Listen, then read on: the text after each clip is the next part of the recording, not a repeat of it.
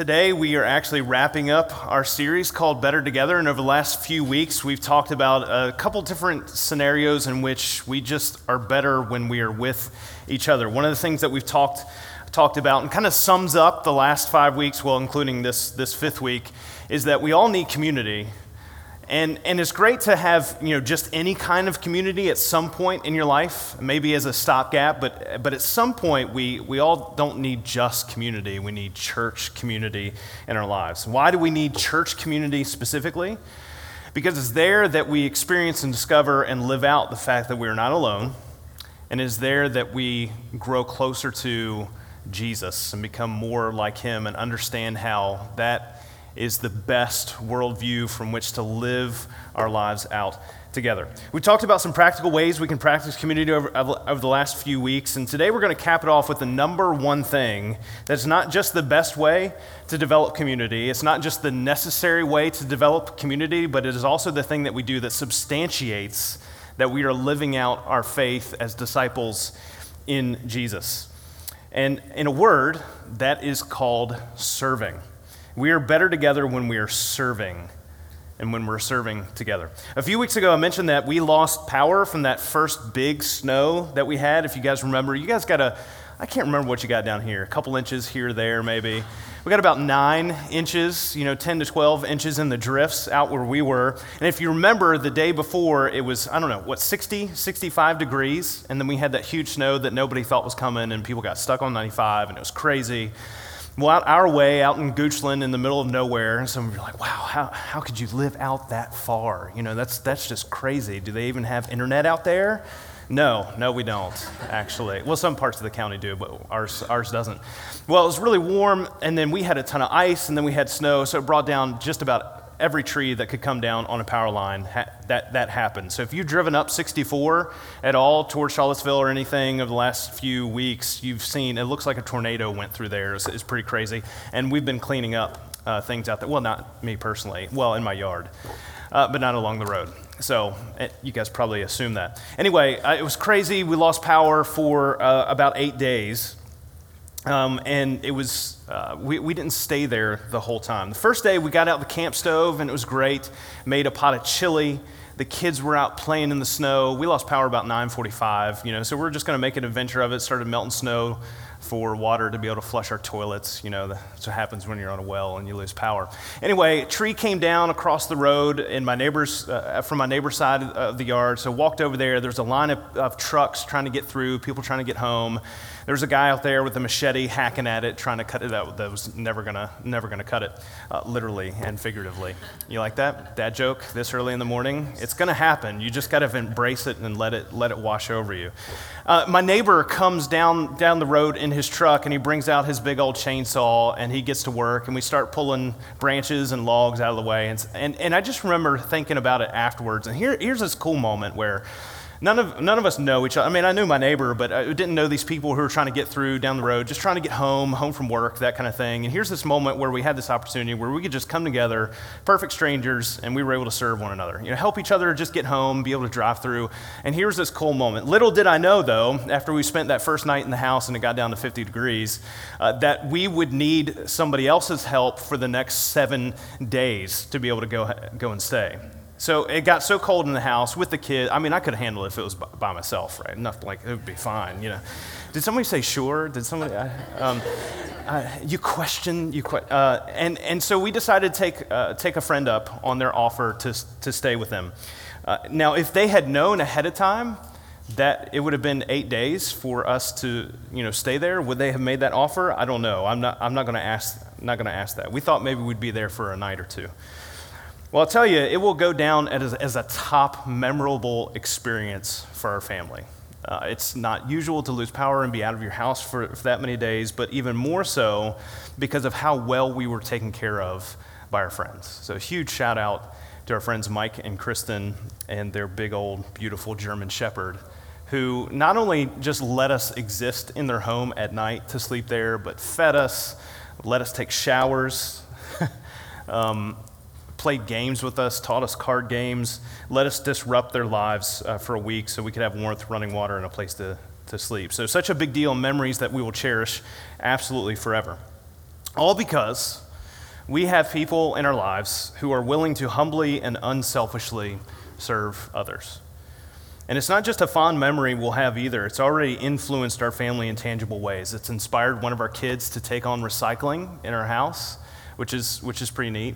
And, uh, and of course, uh, everybody's asking to get a dog, you know, so it's, it, is, it has affected us in very tangible ways.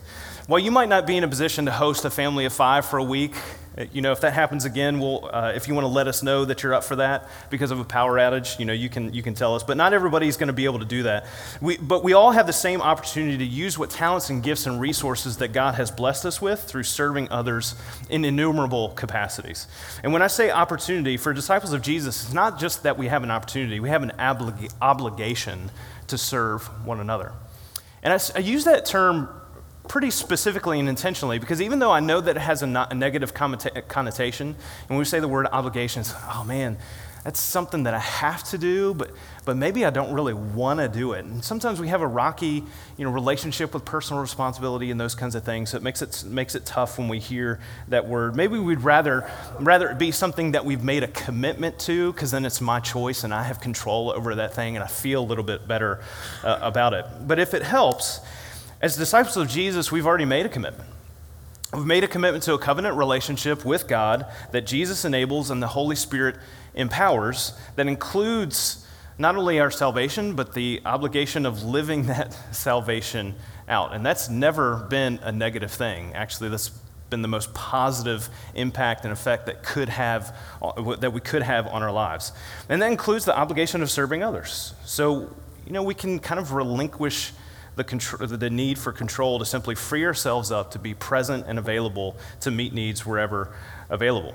As we've talked about this and we, uh, over the last few weeks, we've read scripture together to reinforce this idea of being in community. We've talked about how we need vulnerability to be uh, together with one another. And a key part of that vulnerability is the humility that we choose to put into place in our lives, that we bring into our relationships with others, so that as we mature, in our faith, we embody the posture of Jesus as those who are serving, not simply being served. Let me tell you, and this is kind of a footnote um, for, for this. There's much more that could be discussed about this, but let, let me tell you just a personal experience as a pastor that no, most of the time when I talk with people and they're looking for um, an experience or transition of depth in, in their faith, so they want to know more, they want to experience more, and, and those kinds of things. The number one thing that I think, um, as, as I think through that experience that I've had over the, over the decades, is, is that um, the thing that's missing for that depth and for that growth, for that person, is always serving others. And what I mean when I say that is if you want an experience in, with, in which you draw closer to God, um, in which you, you know more about what it means to live out His Word, when you are engaged in the lives of other people, and helping them and being there for them, and you're having those deep conversations as they're going through the highs and lows of life, as you're uh, there in a posture of being there to give them what they need in those moments, that, that is the best way, that is the only way in which you're going to grow deeper in your faith in your life. A couple weeks ago, we read through 1 Corinthians chapter 12, and Paul, in his letter to the church in Corinth, uses the me- metaphor of the church being the body of Christ. And all of us make up different parts of the body of Christ and how that draws us closer to God as a community. Well, he also uses the same imagery to reinforce the expectation that we serve in Romans chapter 12. So we're going to read that this morning, uh, verses 3 through 8. Paul writes this.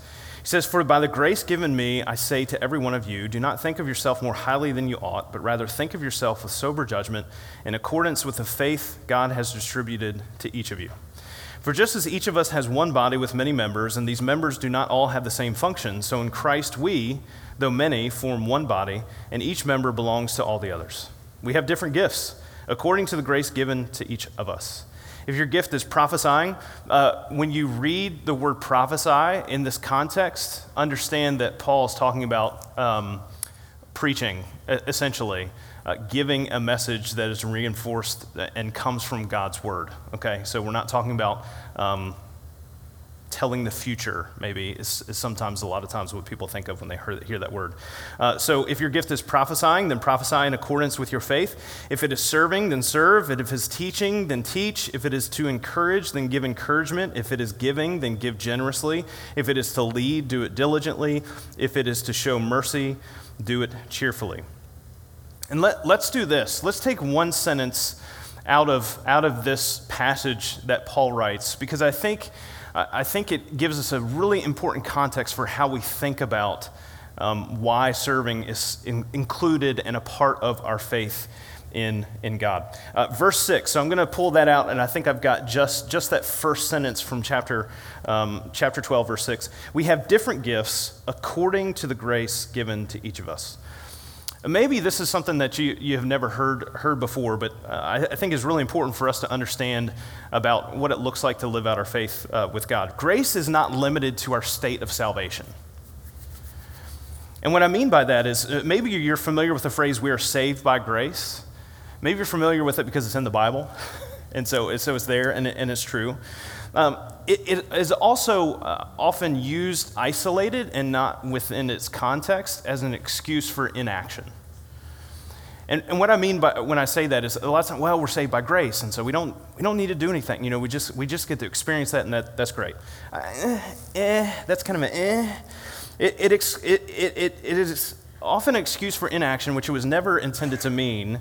Um, and it also excludes that the grace afforded us from God um, isn't just about something that, might, that, that we look forward to and will happen you know, for the future. We're saved for heaven, and one day we'll get there, and so right now we're just kind of hanging out and waiting for that to happen. And that's not what any of that means. Uh, the grace that God affords us and gives to us freely also includes gifts gifts that we're meant to experience and share in right now, here in this life. Uh, and that we're actually, because we've been given by God through them to, to, to be good stewards with them, that we're obligated to use among and with, and each, with each other. There's a lot of theological you know, minutia that might come uh, through that, and we can talk about that later. We're not going to get into that this morning, but it's best to sum up the complete thought from Scripture. So, Ephesians chapter 2, verses 8 through 10 says this. For it is by grace that you have been saved through faith. And this is not from yourselves, it is the gift of God, not by works, so that no one can boast. For we are God's handiwork, created in Christ Jesus to do good works, which God prepared in advance for us to do. So, not only does God's grace afford us salvation, it affords us the tools and functions that we need to live out our salvation, to live as people who are disciples of Jesus that have been impacted and changed, who are new creations. And, there's, and then we can see that and experience that in and among each other. God didn't just save us for a world to come, He saved us for this one too. And we show that through the way that we serve, the way that, we serve each other, the way that we serve together. And as we kind of build this theology of, of serving with this clear directive in, in, in mind, let's go back to verses 1 and 2 of chapter 12 because these are two of the most powerful verses that I think we read in Scripture that summarizes what our life in Christ looks like. Here's what it, here's what it, if you, you had to take only two verses in Scripture and say, what does it mean to be a Christian? What does it mean to be a disciple of Jesus and to live that out? What does it look like? Verses 1 and 2 in, in Romans 12, which set up the context for verses 3 and 8, right? Which we already understand that we all have a function in the body. We need to live that out. We need to serve that. We have talents and we need to exercise them within the community of believers we gather and worship with. Here's what it looks like to be a Christian. Therefore, I urge you, brothers and sisters, in view of God's mercy, to offer your bodies as a living sacrifice, holy and pleasing to God. This is your true and proper worship. Do not conform to the pattern of this world, but be transformed by the renewing of your mind. Then you will be able to test and approve what God's will is, his good, pleasing, and perfect will. As living sacrifices, the transformation of our being takes place as our minds are renewed by God's word through the Bible and so we got to know it. We got to be in it. We got to be reading it. We got to we got to have it in our lives. And that's so that we can participate in his will, which we live out. So we got to know it and we got to do it. And then comes verses 3 through 8 where Paul gives the context in which those things happen. It happens in the church and it happens as we serve. As we serve together, as we serve one another, as we serve throughout our lives. You remember group projects in school? At all? Any of you, some, some of you are like, oh man, I don't, I don't know if I remember my last one. Maybe, you know, you remember that time that you got paired up with someone or maybe a small group of someone's and you had some particular class that you had to, I, I don't, you know, I can't even think of a great example right now other than the last one that I had, which was in college. I ended up in jail for a couple hours for that one, but I think, I think I've already shared that story before, so I'm not going to, I'm not going to worry about, um, but that, but you know, but you got to present a, a, a, you know, a project to the, teacher for, for a grade. And, and the, you know, the normal group project trope is, is that somebody doesn't pull their weight, right? That there's one person maybe who does all the work for everybody else, and you go in, you get an A, and everybody's happy except for the person who did all the work, right? Because, hey, you guys didn't earn that, I earned that. Um, or, you know, one person or most of the people brings everybody down, you get a horrible grade, even though the one person was busting their butt or, or something like that, and everybody's looking around, nobody's happy about it. Um, which person were you in school?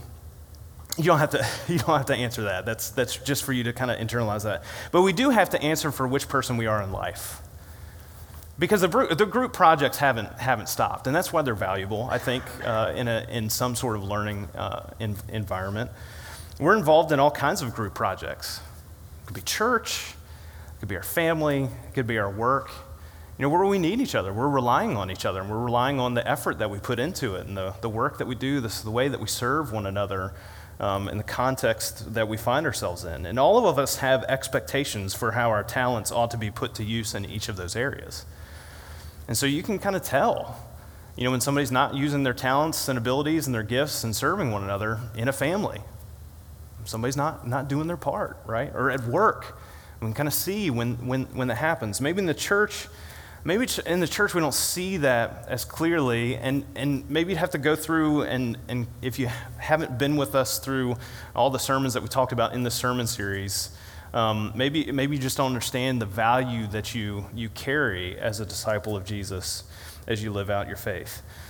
But in those, in those areas that we find ourselves in, may we not forget that the highest ethic for those expectations you know, for how we fulfill those roles come from how God has gifted us through His grace to take on that responsibility that we have. It's a weighty thing when we stop and consider it, but God's already given us the gift of those talents and abilities and those resources to participate however He's called us to or wherever the need is. Because we don't have to wait for God to call us to pick up a piece of trash or you know, something like that, or clean the toilet or, or those, those things, right? Um, all of us can, can participate in and, and do those things. And He's also given us the Holy Spirit to empower us to do those things to sustain his work in us. Paul mentions in, in his list in verses 3 through 8 in Romans chapter 12, he, he mentions a short list. He says, preaching, serving, teaching, encouraging, giving, leading, showing mercy. Uh, but understand, this is not an exhaustive list. So this is not about looking at, oh, where, where can I pigeonhole myself into the, to this one thing? It also doesn't mean that we just pick one thing and we sit around and wait for everybody else to do all the others. That's, that's not his point either. It means that we are part of something bigger than just ourselves, than just the individual.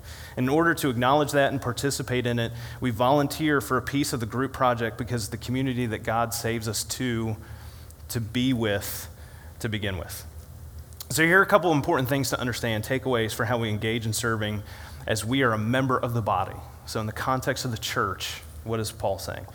Uh, the first is this the body does not exist to serve its members that could, that could step on some toes maybe just a little bit depending on your experience your church experience and how you've been treated by the church or something like that. It's like well may, maybe you know well what, what about what about me? You know what, what's how, how's the church meant to serve me?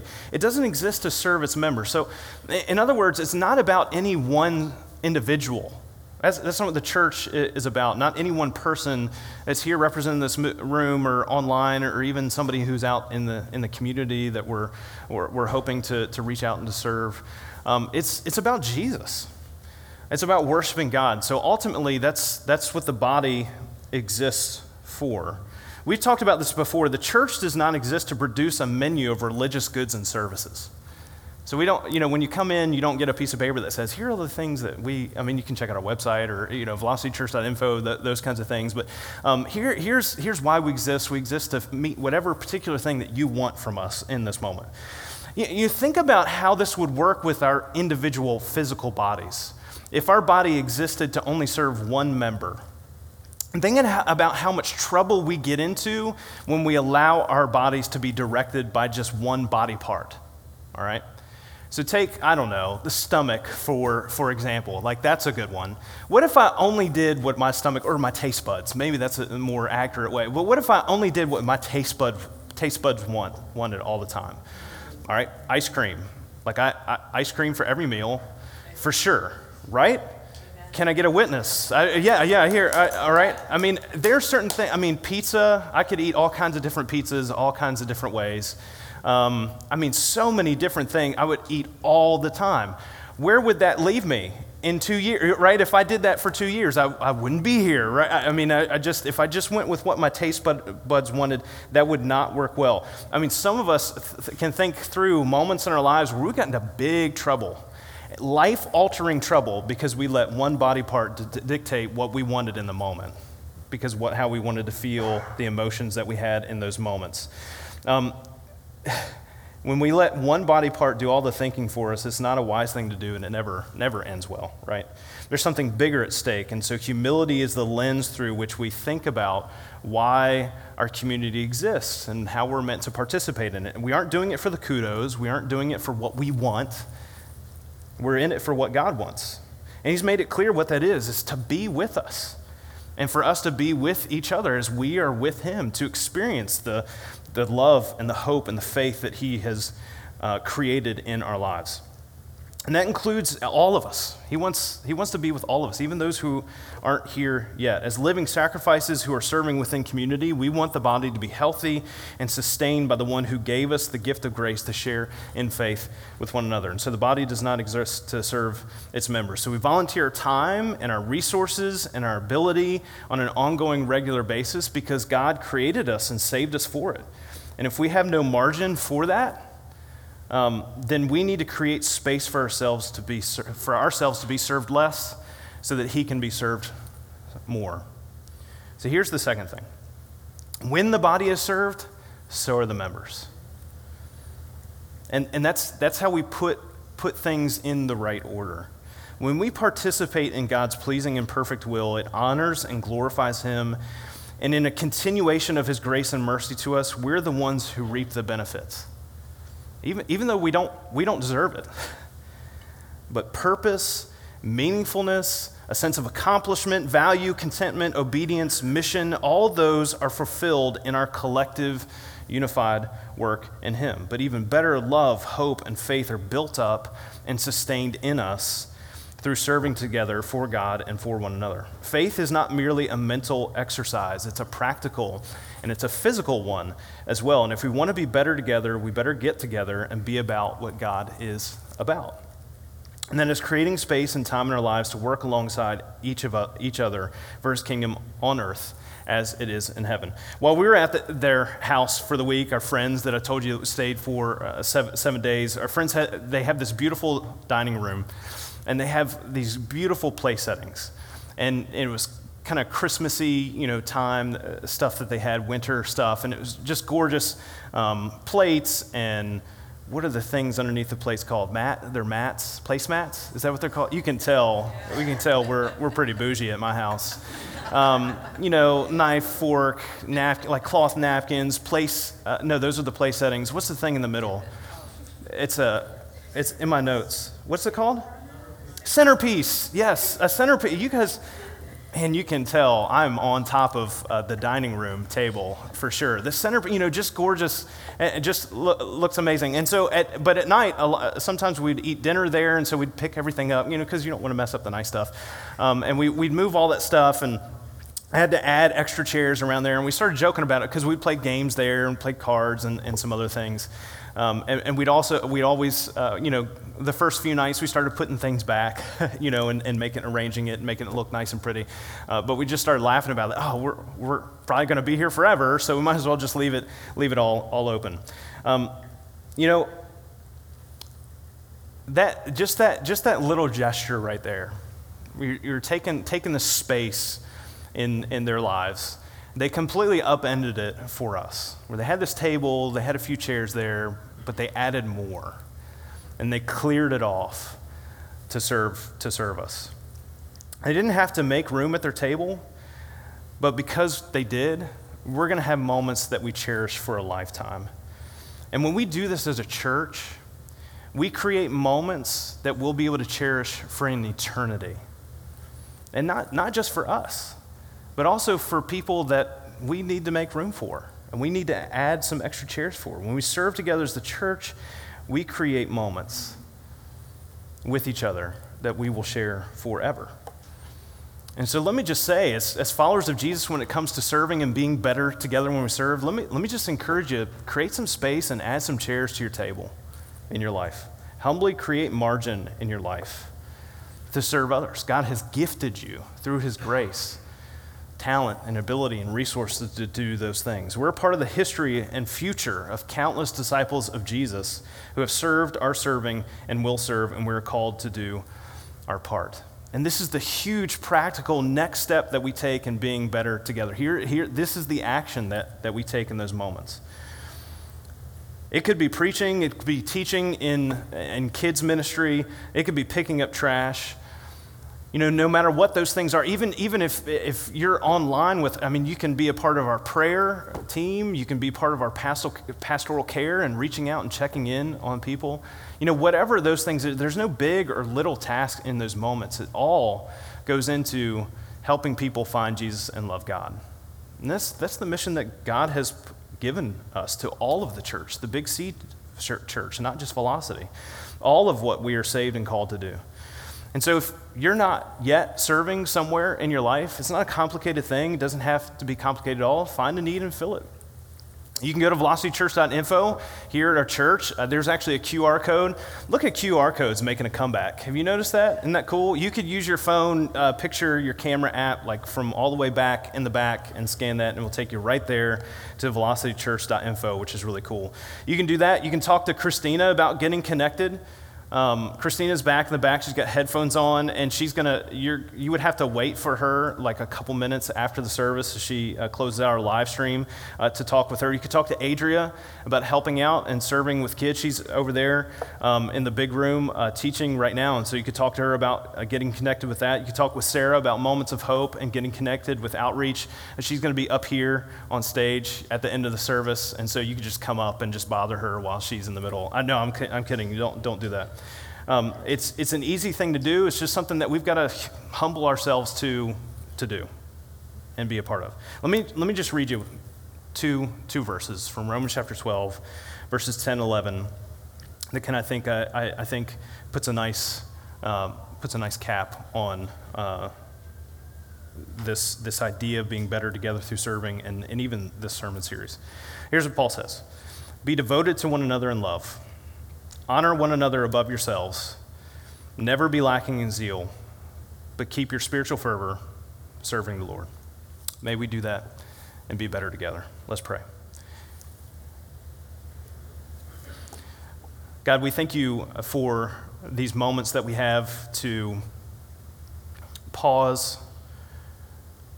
to be still in our lives, and know you to be in the midst of others who know you, who are following you, who are seeking to uh, live out uh, the life to which you have called all of us, the life that you have saved us for and to. God, we're so deeply, eternally grateful for the grace that you have given each and every one of us. Thank you for saving us from the consequences of our own sin. God, help us uh, thank us, thank you for helping us to, to have a new, brand new life in you. And God, as we, as we live that out, we just ask that you help us to see how your Holy Spirit empowers us to live that life out, to serve others, to, to be a part of one another's lives, and uh, humbling ourselves so that we can, we can be more like Jesus every day. God, we praise you, we honor you, we give you glory. In Jesus' name we pray. Amen.